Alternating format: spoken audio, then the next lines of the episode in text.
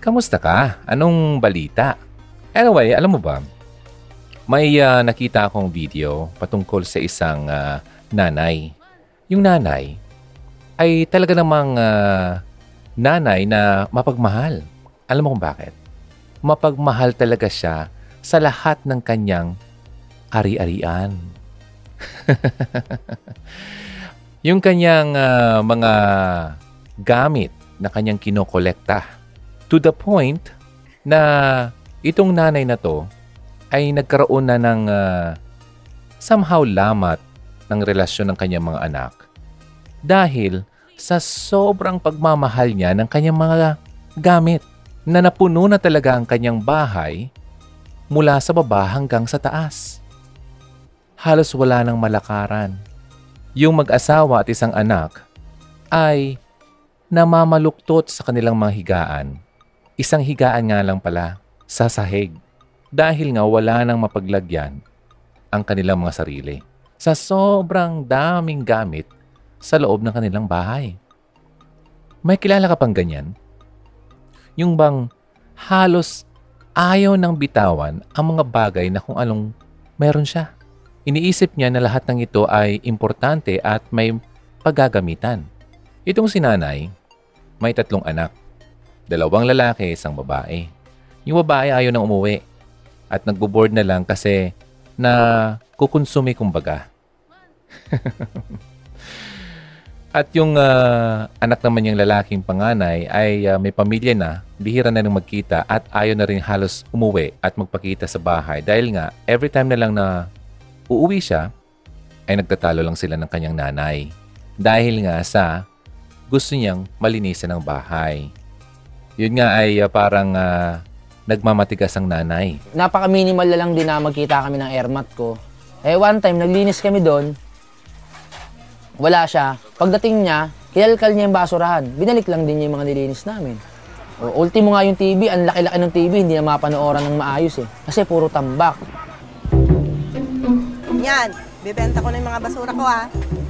Ikaw maglilinis ha? Para bibili tayong cellphone ha. Ano bang plano mo dito ma? Papa, papaayos, papalinis. Umalis ka muna dito para makapaglinis. Hindi, sabi ko nga, ibenta na yung mga yan.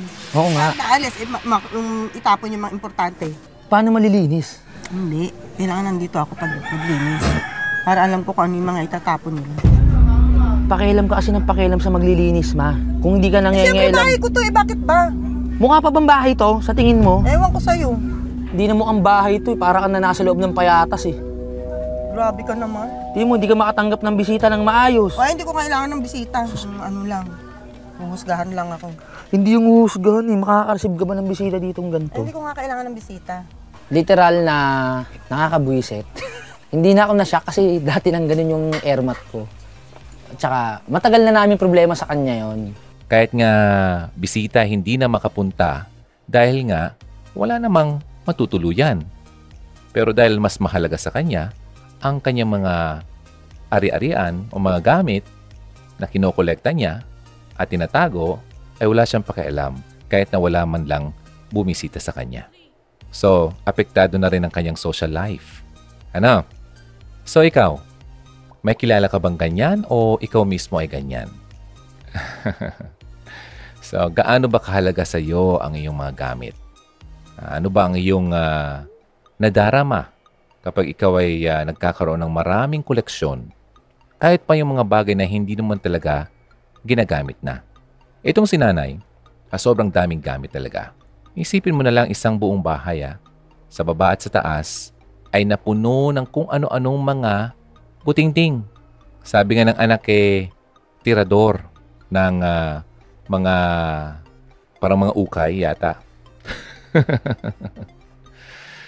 so, hanggat sa dumating sa punto na yung anak niyang isang lalaki ay nagkakasakit na dahil nga sa sobrang alikabok at dumi na rin at wala nang halos makapasok na hangin sa kanilang bahay.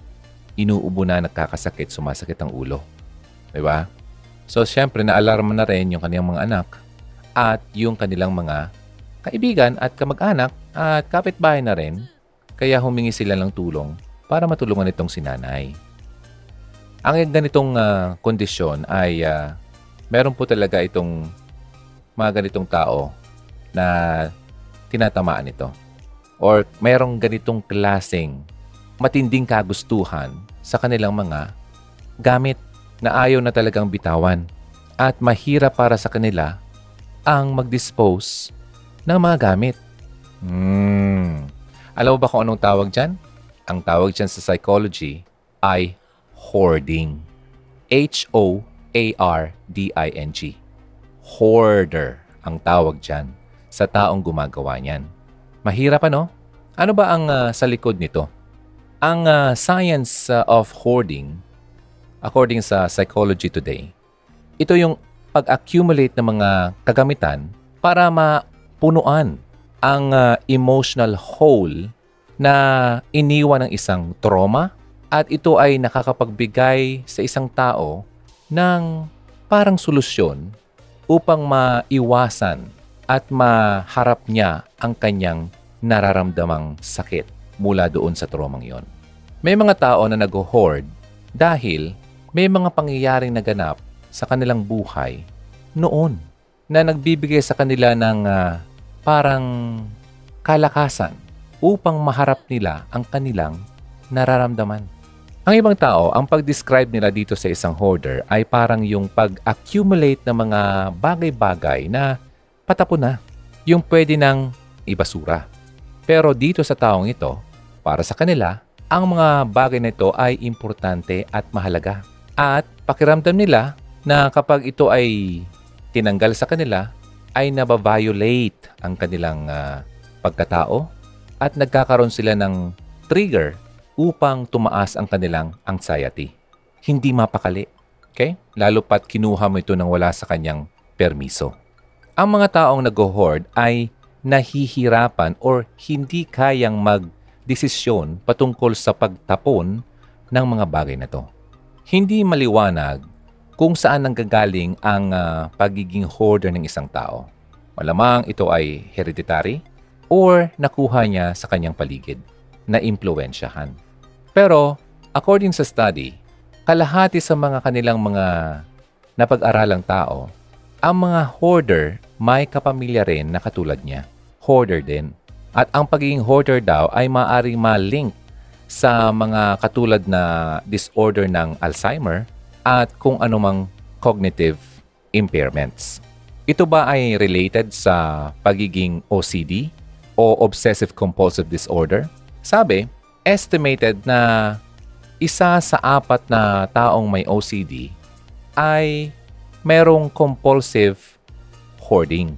Yung masyadong obsessed sa pagkakaroon ng mga bagay-bagay. Ito rin ay uh, related sa pagkakaroon ng attention deficit hyperactivity disorder and also anxiety nga, sabi ko kanina, and depression. So, na-mention ko kanina na ang trauma ay related sa hoarding, di ba? According sa research ng University of New South Wales, nagkaroon sila ng findings na ang pagiging hoarder ay nakalink between uh, yung hoarding behavior and traumatic events sa kanya. Halimbawa, nagkaroon siya ng uh, kawalan or nawalan siya ng mahal sa buhay, asawa man, or anyone na importante sa kanya. Or nawalan siya ng mga ari-arian dahil sa isang natural disaster. Itong mga taong ito ay na-traumatized ng mga events na nangyari sa kanyang buhay. At ito'y makapagbibigay ng mga signs at symptoms ng pagiging hoarder. So, ang hoarding ba ay related din sa pagkakaroon ng ADD or ADHD, Attention Deficit Disorder? Hindi naman ibig sabihin kapag ikaw ay uh, compulsive hoarder or meron kang compulsive hoarding behavior, ay meron kang ADHD. So, hindi siya talaga related. Kaya lang, ang taong uh, na nagho-hoard, pwedeng mag-develop ng attention deficit. At ang tao raw na may uh, attention deficit ay mag maaaring magkaroon ng risk of developing hoarding as well. So, ang mga hoarders ba ay uh, compulsive shoppers din? Ang taong nagho-hoard ay hindi naman uh, compulsive consumer. Kaya lang, may mga shoppers talaga na pwede mag-hoard. Yung mga compulsive buyers, pwedeng bumili ng bumili ng mga items on impulse. Impulse buyers. Kumbaga nakita lang na maganda, sige, bilhin ko na yan. Okay? So sobrang daming maganda na mura, halimbawa, ay may tendency silang mag-hoard kahit hindi naman nila kailangan. Kasi inisip nila, maaring hindi nila na ito makita ulit na ganito ang presyo. Okay? Kasi sale. Di ba? Spending without adequate reflection. Hindi pinag-iisipan kung ito bang mga bagay nito ay kailangan naman talaga. Or meron ba siyang paglalagyan? Di ba? Sa sobrang ganitong uh, pangyayari, halimbawa, lagi na lang, every month na lang meron tayo nakikita na sale online, yung mga belongings ay nag-accumulate over time. Kaya yung mga compulsive buyers may eventually develop a hoarding habit. Okay? Pero alam mo ba yung mga relentless shoppers? Tinatry nilang i-conceal ang kanilang mga habits na yan. Okay? Tinatago. Pero itong mga hoarders, hindi. Talagang makita mo sa bahay nila na andyan. Natatabunan na nga siya eh. Di ba? So, sino itong nag-hoard? Research shows na yung decision-making process ng isang taong nag-hoard ay seriously compromised. May problema. According sa isang neuroimaging study, nakita nila na ang common traits ng mga taong nag-hoard ay may uh, emotional attachments sa mga inanimate objects, sa mga bagay-bagay. At nagkakaroon sila ng extreme anxiety kapag sila ay nagde-decide sa mga simpleng bagay. Ang isang taong nag-hoard ay nahihirapang magdesisyong itapon ang mga kahit na basura na, katulad ng plastic bag. So ang hoarding ba ay common sa mga older adults? Ang compulsive hoarding ay mas common sa mga older adults at mas common ito sa lalaki kaysa sa babae. Nang kinumpara ang mga adults na yan between ages 33 and 44, yung older people between ages of 55 and 94 are three times more likely to have this compulsion. So yung mga mas older gen, 55 up, ay most likely mayroong ganitong kalagayan. Bakit daw? Kadalasan ang mga taong hoarder ay single.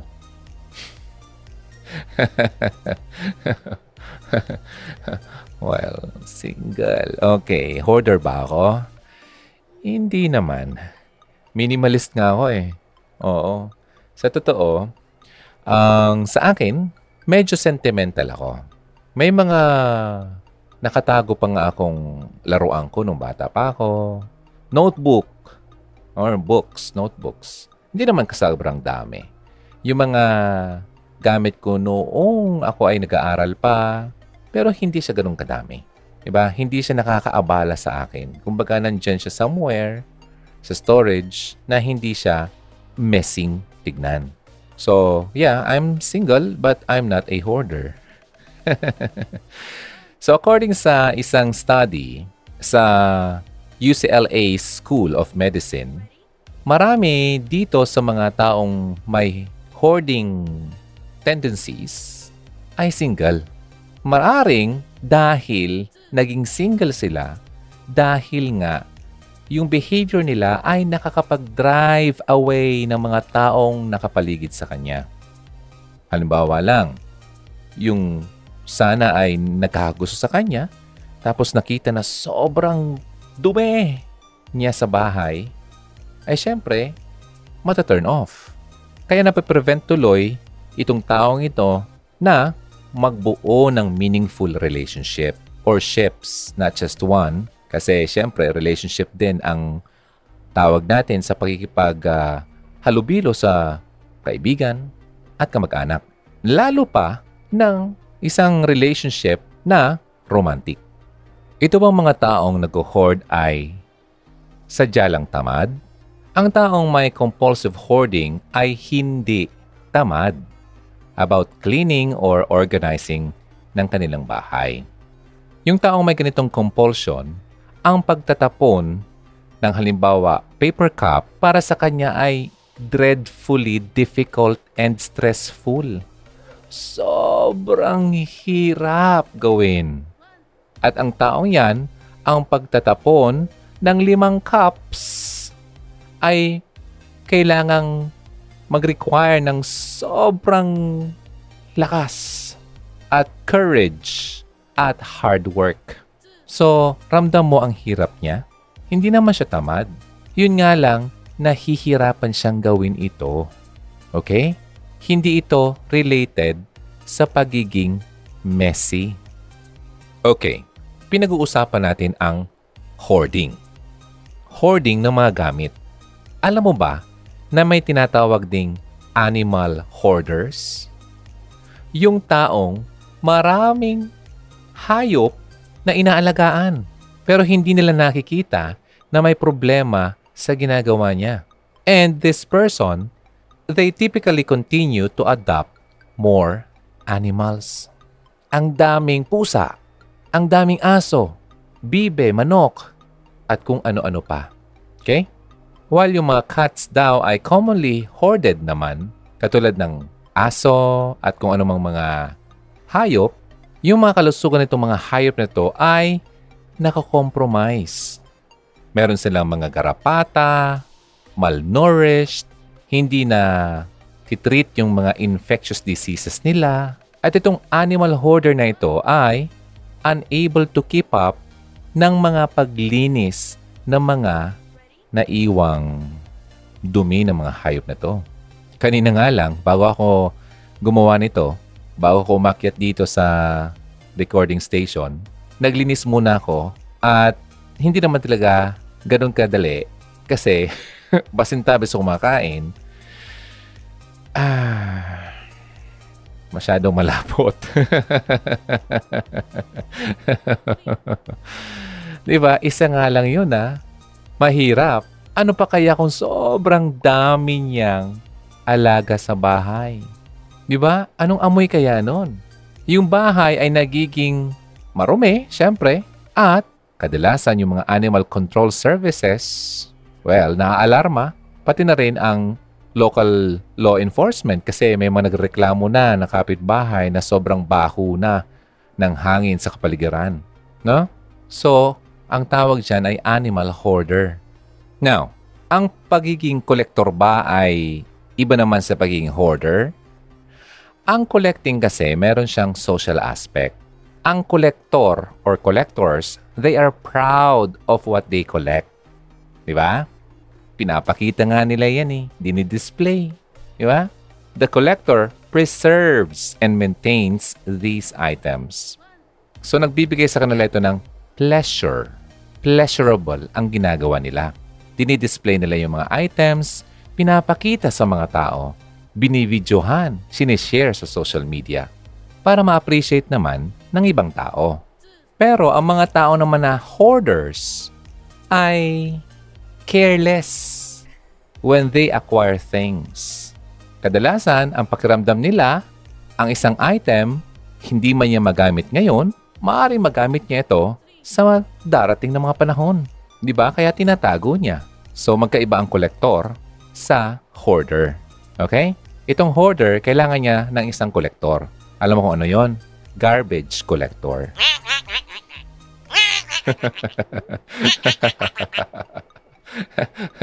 Joke lang sa mga hoarders. Kaya, pinapatawa ko lang kayo ha. Kasi masyadong seryoso ang pinag-uusapan. Sa mga ganitong, may ganitong pag-uugali sa pag-kikip uh, ng mga bagay-bagay, kinig lang po kayo kasi may magandang balita. Okay? may magandang balita patungkol dyan. Para naman na uh, sa inyo rin. Okay? Now, paano nga ba matulungan ang isang taong may hoarding attitude? Kasi ang hoarding or hoarded items, maaring mag-include ito ng halos lahat ng bagay. diba? Plastic, bottle, kung ano-anong mga bagay na makita na sa tingin niya ay importante. Pero kung ano man yun, whatever it is, itong taong ito na nag-hoard ay may nakikitang value sa mga items na yan. iba ang kanyang vision sa mga bagay-bagay na kanyang tinatago. Katulad ng papel. Pwede pa itong gamitin para masulatan. Or pambalot. Or plastic bags. Tinatago. Well, kami gumagawa niyan kasi kailangan naman talaga. okay? At hindi magandang tinatapon ng plastic at sinusunog. Mga boxes. Ayun, meron kami niyan. Pero naka-fold. Newspapers noon. Marami kami niyan kasi araw-araw bumibili ang tatay. Nung panahon yon, mga elementary ako, high school. Pero kapag sobrang dami na, ibinibenta rin kasi binibili at kinikilo. Kasi pambalot ng isang tindahan ng incheck dyan sa may unahan namin. Diba? Magazines, marami din kami niyan dati. Kasi yung mga galing sa abroad, dinadala dito, maganda rin namang pang-display sa sala at pwedeng may mababasa yung mga bisita. Mga litrato, well, sa album, oo, talaga nakatago yan. Household supplies, well, kung pwede pang gamitin at hindi naman marumi, pwede. Eto, ang mga hoarders kasi, may mga ganon. Pero ang iba, kahit na yung old food, lumang pagkain, expired food, tinatago pa rin. Kasi, nangihinayang. Unused clothing. Pwede. Pero, hindi naman niya nga nagagamit kasi unused. Malamang iniisip niya, may pwedeng mapagbigyan ito. Someday. Not now, but someday. Kailan kaya? Kat kung ano-ano pa. Broken appliances. Yun nga nanay pinag-uusapan natin kanina. Sobrang dami niyang mga appliances na hindi naman gumagana. Nakatago. Electric fan, washing machine na hindi na gumagana. Just about anything na pwedeng matago. Yan po ang isang hoarder. So paano naapektuhan ng isang hoarding attitude or hoarder ang mga bata? Ang taong nag-hoard ay nagkakaroon siya ng parang impact doon sa mga taong nakapaligid sa kanya. Yung bahay ay nakakompromise din at uh, prone ito sa sunog kasi may mga toxic waste yung nakatago minsan. At yung mga papel nga, flammable yan. Madaling masunog. So ang mga taong may severe hoarding ay kadalasang, sabi ko nga kanina, nagkakaroon ng problema sa pamilya. Yung, yung isang pinag-uusapan natin kanina, si nanay, yung mga anak niya nainis na sa kanya, makukure mo ba ang hoarding? Mayroon bang lunas dito? Itong disorder na to ay it is hard to treat While may medication naman, it does not appear according to this source na mag-reduce ng itong klaseng behavior.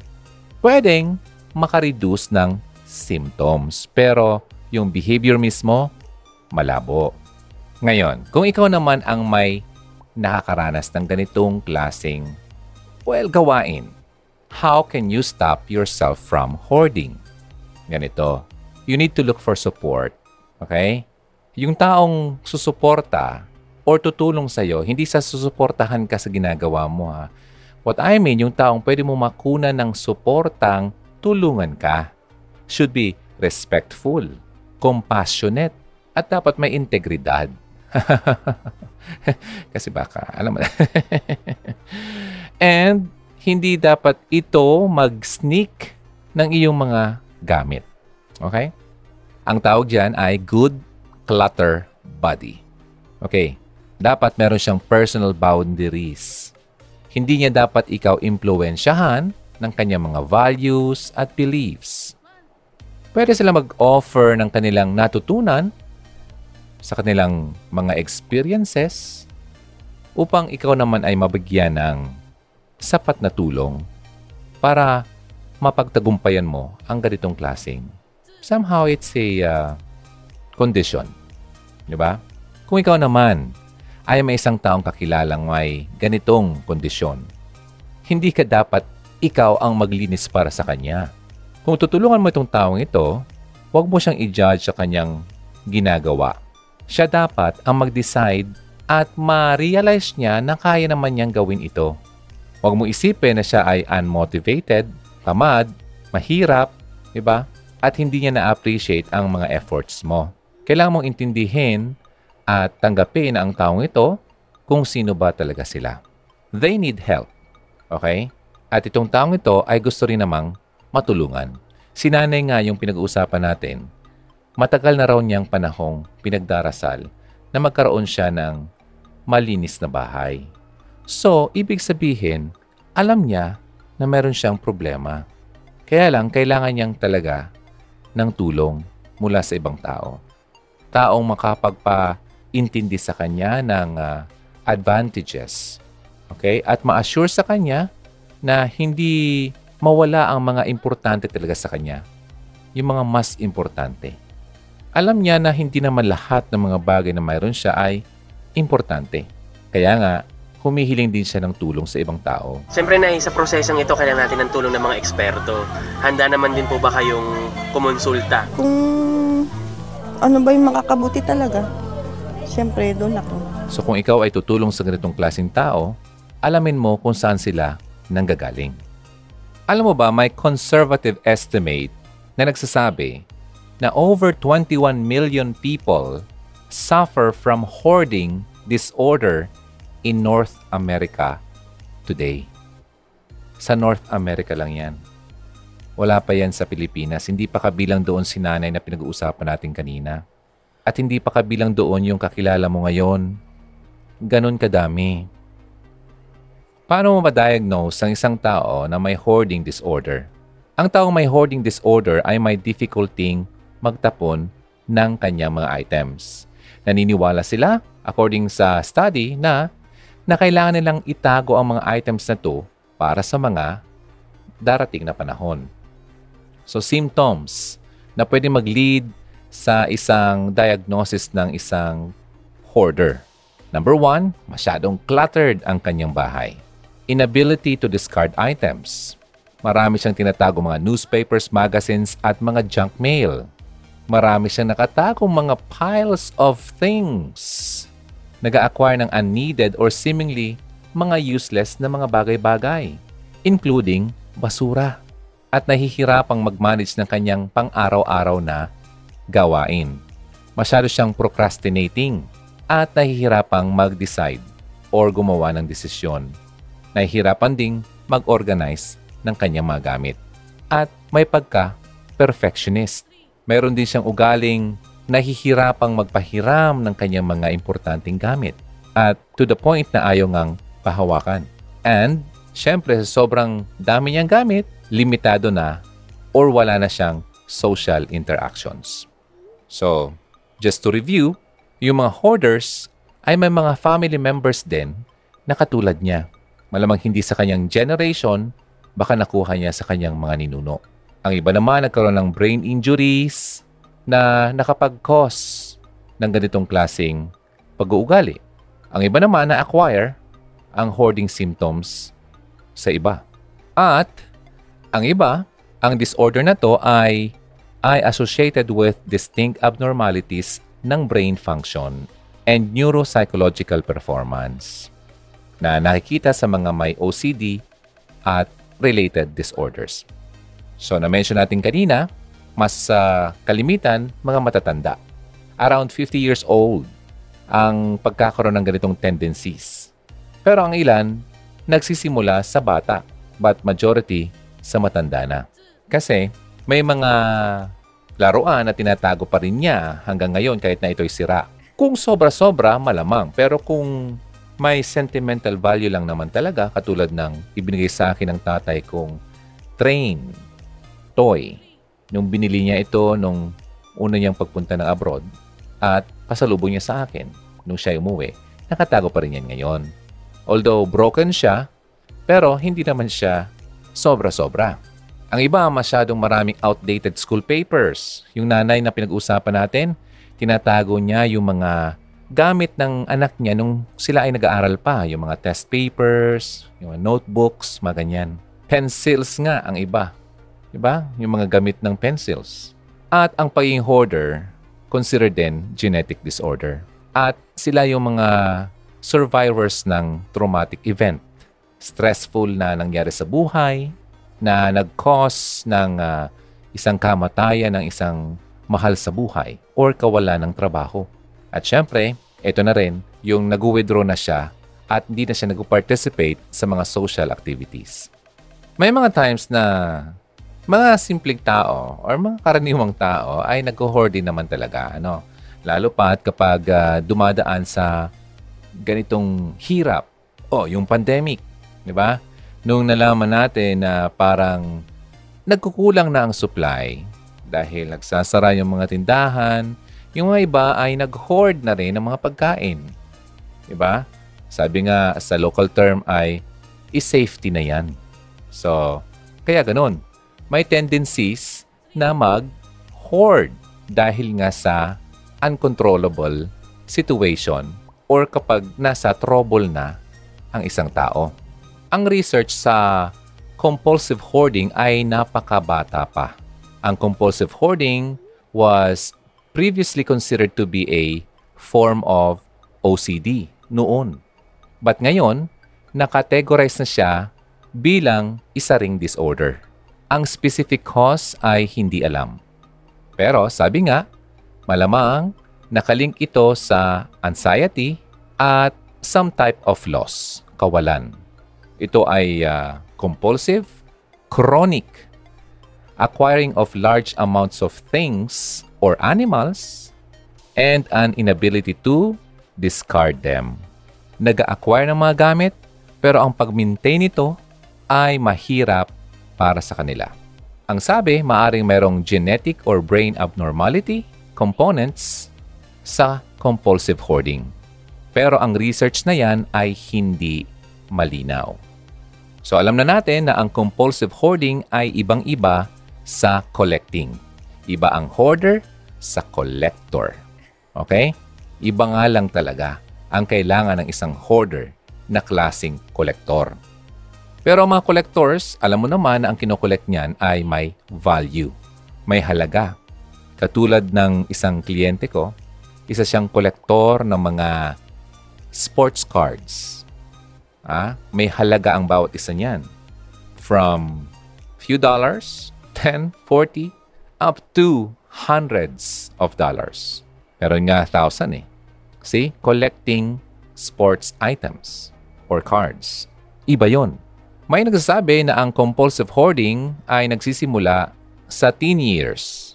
Maaring makita mo to sa sobrang clutter niya sa mga gamit niya. Okay? Hindi niya matapon-tapon yung mga gamit niya. At habang yung disorder niya ay nagpo-progress, yung hoarder ay nag-garner ng mas maraming items na hindi naman talaga niya kailangan at wala naman siyang paglagyan. So habang yung hoard nag-accumulate, yung hoarder ay na-overwhelm na i-reverse ang ang nasira. It's a damage, di ba? Damage of property kasi naalala ko nga yung isang ah, foreign documentary. Yung babae nakatira sa isang bahay. Magandang bahay, pero sobrang severe na talaga yung hoarding niya. At ang dami na talaga, basura na talaga buong bahay, up and down.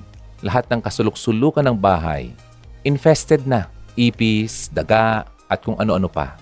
So, nung tinulungan siya, tulad nung nanay, tinulungan siya maglinis. Yun nga lang, according sa isang expert sa paglilinis, hindi na mapakinabangan yung bahay niya. Total junk. Kasi nasira na ng mga basura at sobra ng dumi, infested na, delikado na sa buhay. So hindi na siya pwedeng tirahan. So ang solusyon, gibain na lang yung bahay. Grabe no? Ganun katindi. Grabe na yung damage na nagawa niya. Nag-escalate na into extreme proportions. So yung hoarding ay nare-replace niya yung human relationships kasi iba na yung kanyang relasyon. So itong taong ito, mas pinipili niyang mahalin ang mga bagay-bagay kaysa sa kanyang mga mahal sa buhay. Yung hoarders, they usually feel isolated, depressed, misunderstood by other people. Yung taong hindi talaga gusto ng mga bagay na mayroon siya, na nagsasabing itapo na lang yan. Yung mga bagay kasing yon ay naging parte na ng identity ng isang hoarder at kung paano niya nakita ang kanyang sarili. At yung mga bagay-bagay na mayroon siya ay nagiging foundation na rin ng hoarder's sense of safety. Feeling niya safe siya kasi marami siyang bagay na tinatago. Kaya nga, Pakiramdam niya, she or he feels personally attacked when someone wants to get rid of his or her items, to get rid of the hoard. So, tinitake niya itong personal na atake sa kanya, kahit na ito'y para sa kabutihan rin naman niya. Ang ibang hoarders ay uh, na-overtake na siya ng kanyang disorder. Kaya naging unable na siya na mag-function sa daily life. Hindi nakakaligo, marumi na, iba na. Ito na yung mga severe cases ha. Nagkakaroon na siyang essentially unlivable home. But still, kaya pa niya mag-display ng, well, in public, that she or he is okay. Some are still engaging in interpersonal relationships. Di ba? Yung iba, nag-avoid na ng social life, di ba? Pero yung iba naman, kaya pa naman. Parang ang linis sa labas, pagdating sa bahay, ang dumi-dumi ng kanyang paligid. So, itong taong ito ay dahil sa kanyang mga na-acquire ng mga items, animal man yan or mga bagay, naglilid ito sa concern ng kanyang health at safety. Pero alam mo, ano man ang mayroon siya, ano man ang kalagayan niya ngayon, there is still hope may pag-asa pa. Ang hoarder, kailangan lang niyang maintindihan paano magkaroon ng healthy decisions that will lead to resisting ng urge ng pagbili at pag-acquire ng mga bagay-bagay na hindi naman niya kailangan. Yung mga hoarder na may mild symptoms, pwede nang matutunan din ang proseso or logic at consequences ng kanilang behaviors. Ano ba yung kanyang goal ba talaga? Saan ba talaga siya pupunta? Ano ba talaga mas mahalaga? Learning new ways to handle anxiety or ma-meet ang kanyang emotional needs ay makakatulong. Pinakamahalaga sa akin gamit, yung mga gamit ng anak ko nung nag-aaral pa sila. May mga test paper nila, may mga perfect score. Tsaka yung mga first na nag-umpisa silang magsulat, mag-drawing, magkulay, mga first activities nila, tinatabi ko talaga. Eh, syempre, nakaka-proud naman na ano, matataas grades ang nakukuha nila sa test. Sa tingin niyo bakit po kayo mahihirapang kumbaga itapon? Kasi ano eh, yun lang yung memories ko sa kanila eh, nung bata pa sila eh. Tinitingnan niyo naman po yan araw-araw? Hindi naman, minsan ano lang, pagka napa-ano lang ako dito, pag may hinaha, ba, may hahanapin ako, tapos nakita ko siya. Malamang, sa tingin ko doon sa nanay na pinag-usapan natin, meron siyang emotional need dahil kinikip niya yung mga bagay-bagay ng kanyang anak nung ito'y mga bata pa. Kasi sabi niya, may pangarap din siya maging teacher at nakakatulong siya doon nung panahon na yon na matulungan ang kaniyang mga anak sa kanilang pag-aaral. So sa tingin ko, ngayon ay since marami nang nangyari, may pamilya na yung anak niya, lumayo rin yung isa, parang nagkakaroon siya ng emotional need. Nagkakaroon ng butas na kailangan punuan. Kaya kinikip niya yung mga memories nung nakaraan. So kailangan nila ng intensive emotional healing. So titignan mo kung itong taong ito ay mayroon ba talaga siyang need pagdating dito. Baka naman malungkot lang talaga siya. Ang iba, sa mga severe cases, kailangan ng medication. Sa ating mga believers, the best treatment plan for us is to work with a biblical counselor para magain yung insight, makita yung kanilang sariling personal values, paano ba nila pinaprocess ang emotions, at paano ito i-deal. How to walk more closely with Jesus. Kasi God is ultimately the one, the only one in whom our anxieties can be resolved and our needs can be met. Siya lang. Only He can provide complete healing. So, working with a professional organizer, pwede rin makatulong na mag-discard ng mga unnecessary items, di ba? And mag-provide ng plano upang hindi ito mas lumala. So, from a biblical point of view, ang hoarding ay isang resulta ng human nature natin at ang fallen state natin. Fallen. Sabi ng Bible, we are living in a cursed world that is dying dahil sa kasalanan. Ibig sabihin, Meron tayong weakness sa ating isip, katawan, at spirit. Ang hoarding ay human nature. Tayo ay naniniwala sa mga bagay-bagay rather than in God. Di ba? Mas naniniwala tayo dito kaysa kay Lord eh. So, bilang tao, normal for us to look for security sa material world. A material, a material world. Madonna.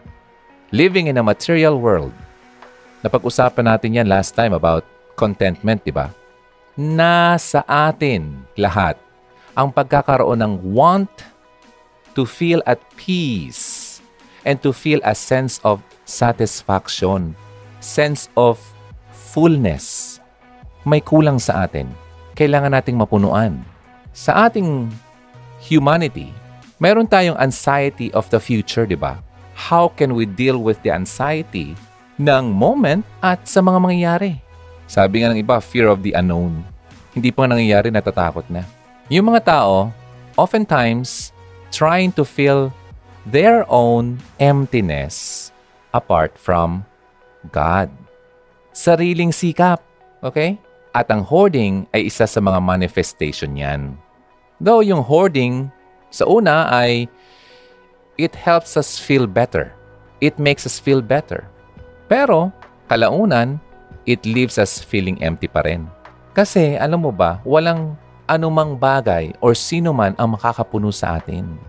Only God can truly meet our needs and give us perseverance to live dito sa mundong ito para mapagtugumpayan natin ang mga difficulties, failure sa presenting mundo.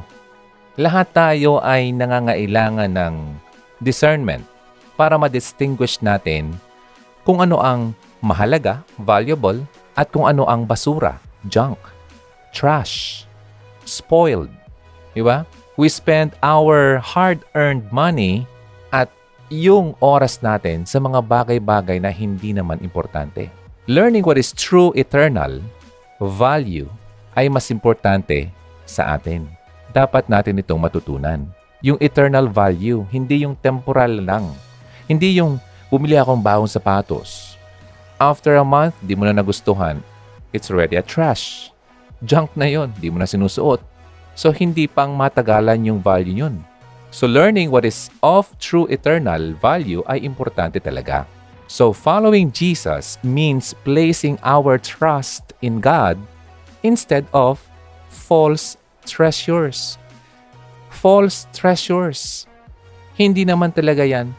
Totoo. Feeling mo lang yon.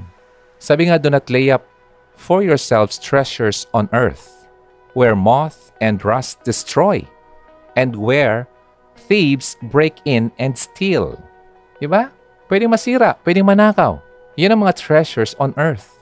But, lay up for yourselves treasures in heaven, where neither moth nor rust destroys, and where thieves do not break in and steal. Walang makakanakaw niyan. Yung mga treasures mo in heaven. So dahil sa kakulangan natin ng paniniwala, nag-store tayo ng mga bagay-bagay rather than trusting God for His daily provision. Kaya nga yung hoarding natin ay wala rin sense nabubulok, naluluma, nasisira.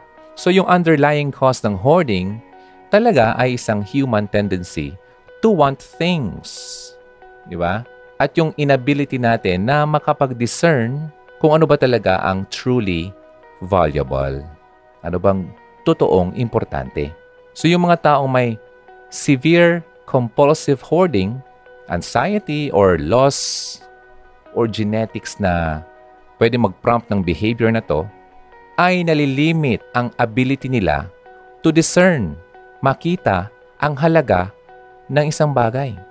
Pero para sa atin, na talagang yung faith natin ay naka-anchor, Jesus is the most precious treasure we can possess.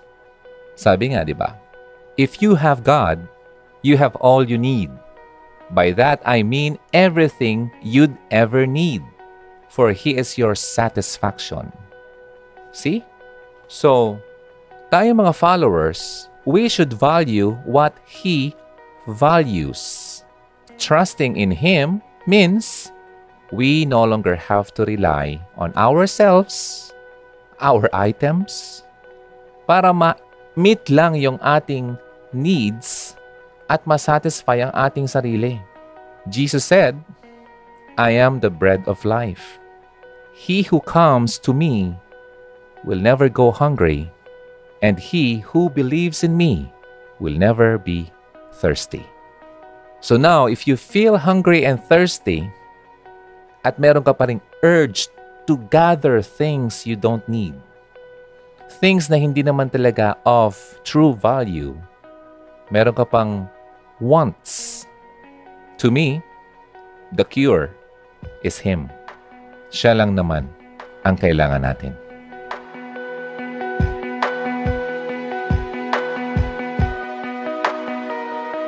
So Hanks, maraming salamat. Sana may natutunan naman tayo this day. Bagong kaalaman patungkol sa mga bagay-bagay. Kung meron tayong mga tendencies na katulad niyan, just think na it's never hopeless. May pag-asa pa rin. May pag-asa kapag si Lord ang kasama. Bye, Hanks! Maraming salamat. You take care and I'll take care. Ako po si Ronaldo ng Hugot Radio. I'll see you again next time. God bless you. Bye for now.